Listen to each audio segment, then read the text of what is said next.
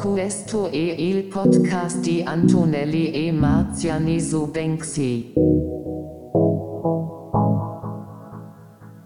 Siamo al 2006. 2006 è l'anno in cui Banksy prosegue, diciamo in qualche modo, l'attività installativa performativa e realizza uno dei pezzi più noti, la cosiddetta Murdered Phone Boot, ossia la cabina del telefono assassinata. Banksy colloca nel mezzo di una strada del quartiere di Soho una tipica cabina telefonica britannica, quelle rosse con le finestre a quadroni, riversata sul lato e piegata perché colpita da un colpo di piccone conficcato nella cabina stessa. È la rappresentazione di un sentimento diffuso in quel periodo in eh, Gran Bretagna nei confronti della Telecom britannica, colpevole diciamo di aver assassinato la celebre cabina telefonica decidendo di sostituirla. È in qualche modo un episodio di conservatorismo culturale quest'opera di Banksy.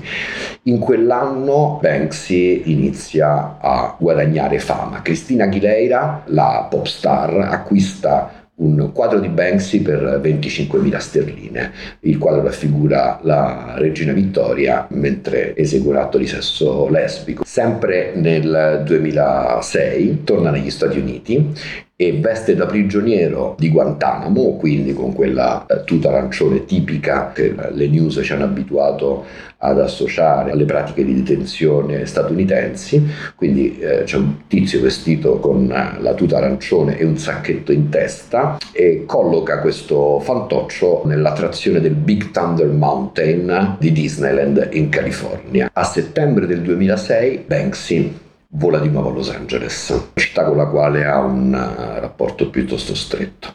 L'occasione è quella della sua mostra più importante, la mostra della svolta. La mostra si intitola Barely Legal, che vuol dire appena legale, mostra che lui definisce la mostra con un vero elefante nella stanza. Alla mostra accorre il jet set di Hollywood e ad acquistare le sue opere sono figure come Angelina Jolie e Brad Pitt, Jude Law e Keanu Reeves. Qual è il collegamento di Banksy con Los Angeles? La storica assistente di Banksy si chiama Holly Cushing e Holly Cushing è la figlia di un eh, famoso stuntman di Hollywood ed è stata per eh, tanti anni assistente di vari attori di Hollywood. Sempre nel 2006, in occasione del lancio del primo disco di Paris Hilton, Banksy si produce in un'altra azione di sovversione. Entra in vari negozi, acquista 500 copie del CD di Paris Hilton, le modifica e le ridistribuisce nei negozi, va a rimetterle all'interno dei negozi.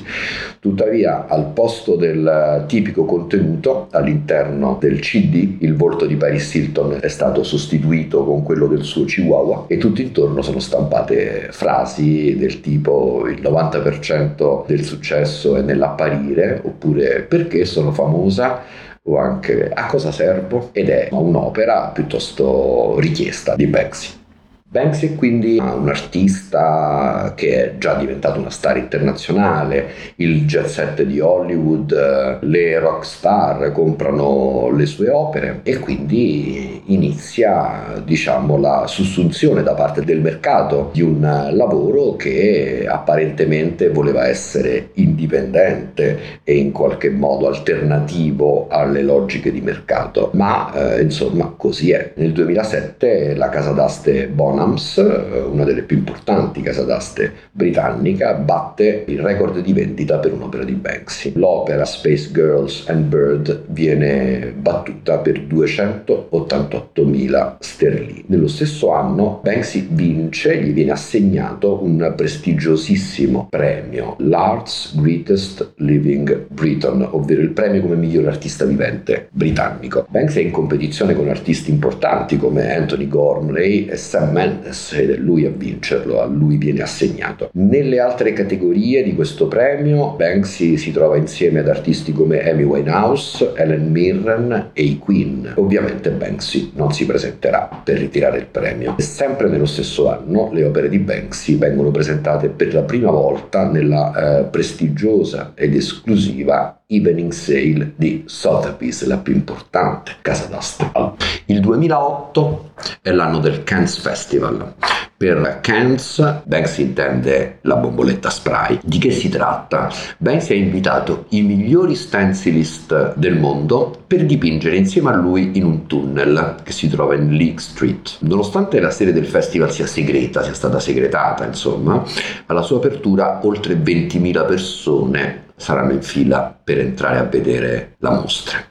Tra gli artisti invitati ci sono tre artisti italiani, sono Stanley Luca Maleonte e Ortica Noodles, i primi due di Roma, il terzo invece di Milano. Luca Maleonte dipinse proprio accanto al pezzo realizzato da Banksy. Nello stesso anno Banksy vola a New York per un'altra mostra.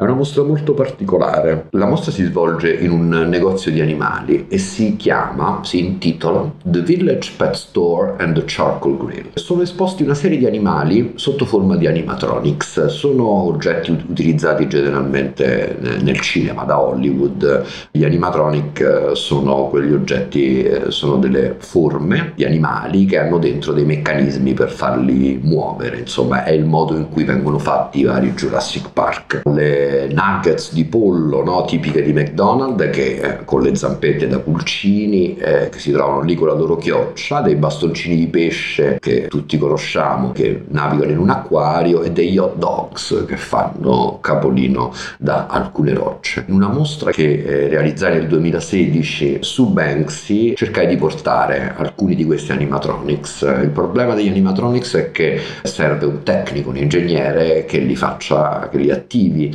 Contattammo lo stesso ingegnere che li aveva realizzati, ma diciamo Banksy non fu d'accordo nel condividere con noi i servizi di questo tecnico e quindi non esponemmo gli animatronics. Il 2009 invece è un altro anno importante per Banksy. Banksy ha ricevuto molto, è un artista internazionale di fama eh, planetaria, come dice lui stesso, in qualche modo decide di restituire qualcosa alla sua città natale ed è l'anno della prima mostra ufficiale di Banksy in un museo. Lo ospiterà appunto la sua città natale, il museo è il Bristol Museum. Banksy racconta di aver contattato la direttrice, è una è una donna all'epoca, la direttrice del Bristol Museum, gli ha manifestato la volontà di realizzare una, una, mostra e questa mostra sarà totalmente gratuita sia per il museo che per il pubblico, non ci sarà un biglietto da pagare, l'unica condizione è che lo sappia solo lei.